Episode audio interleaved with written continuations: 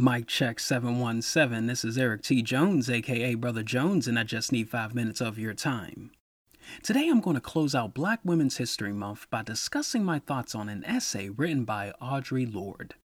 The essay is titled, The Master's Tools Will Never Dismantle the Master's House. I believe this essay helps us understand not only the limitations of white feminism, but also the limitations of white democracy, a system of government for white people by white people. In this essay, Lorde proclaims, For the master's tools will never dismantle the master's house. They may allow us temporarily to beat him at his own game, but they will never enable us to bring about genuine change. Lorde's statement was directed toward white feminists who failed to understand how their theoretical framework was stabilizing instead of destabilizing patriarchy because it excluded women who suffer from racism, classism, and heterosexism. She asks, what does it mean when the tools of a racist patriarchy are used to examine the fruits of that same patriarchy? Lorde's analysis is poignant because it reveals how white feminists were only concerned about their needs. Consequently, their actions infer that they don't have an issue with patriarchy so long as it doesn't conflict with their needs. As a result, they didn't consider the needs of the black woman, the poor woman, the lesbian woman, or any woman whose identity diverts from the norm. She pushes white feminists to value the diversity of womanhood because such a perspective can awaken novel insights. Lorde argues that difference shouldn't be seen as a cause for separation, but rather a force for change. She understood that valuing difference can make a difference, but she also understood that difference cannot make a difference if it's demonized. When I think about Lorde's proclamation, for the master's tools will never dismantle the master's house.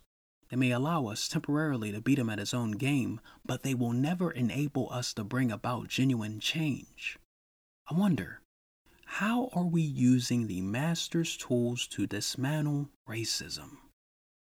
I understand that's a loaded question that warrants a response beyond five minutes, plus or minus.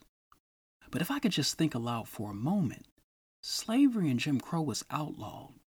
But what are the limitations of relying on a system that is run by the master?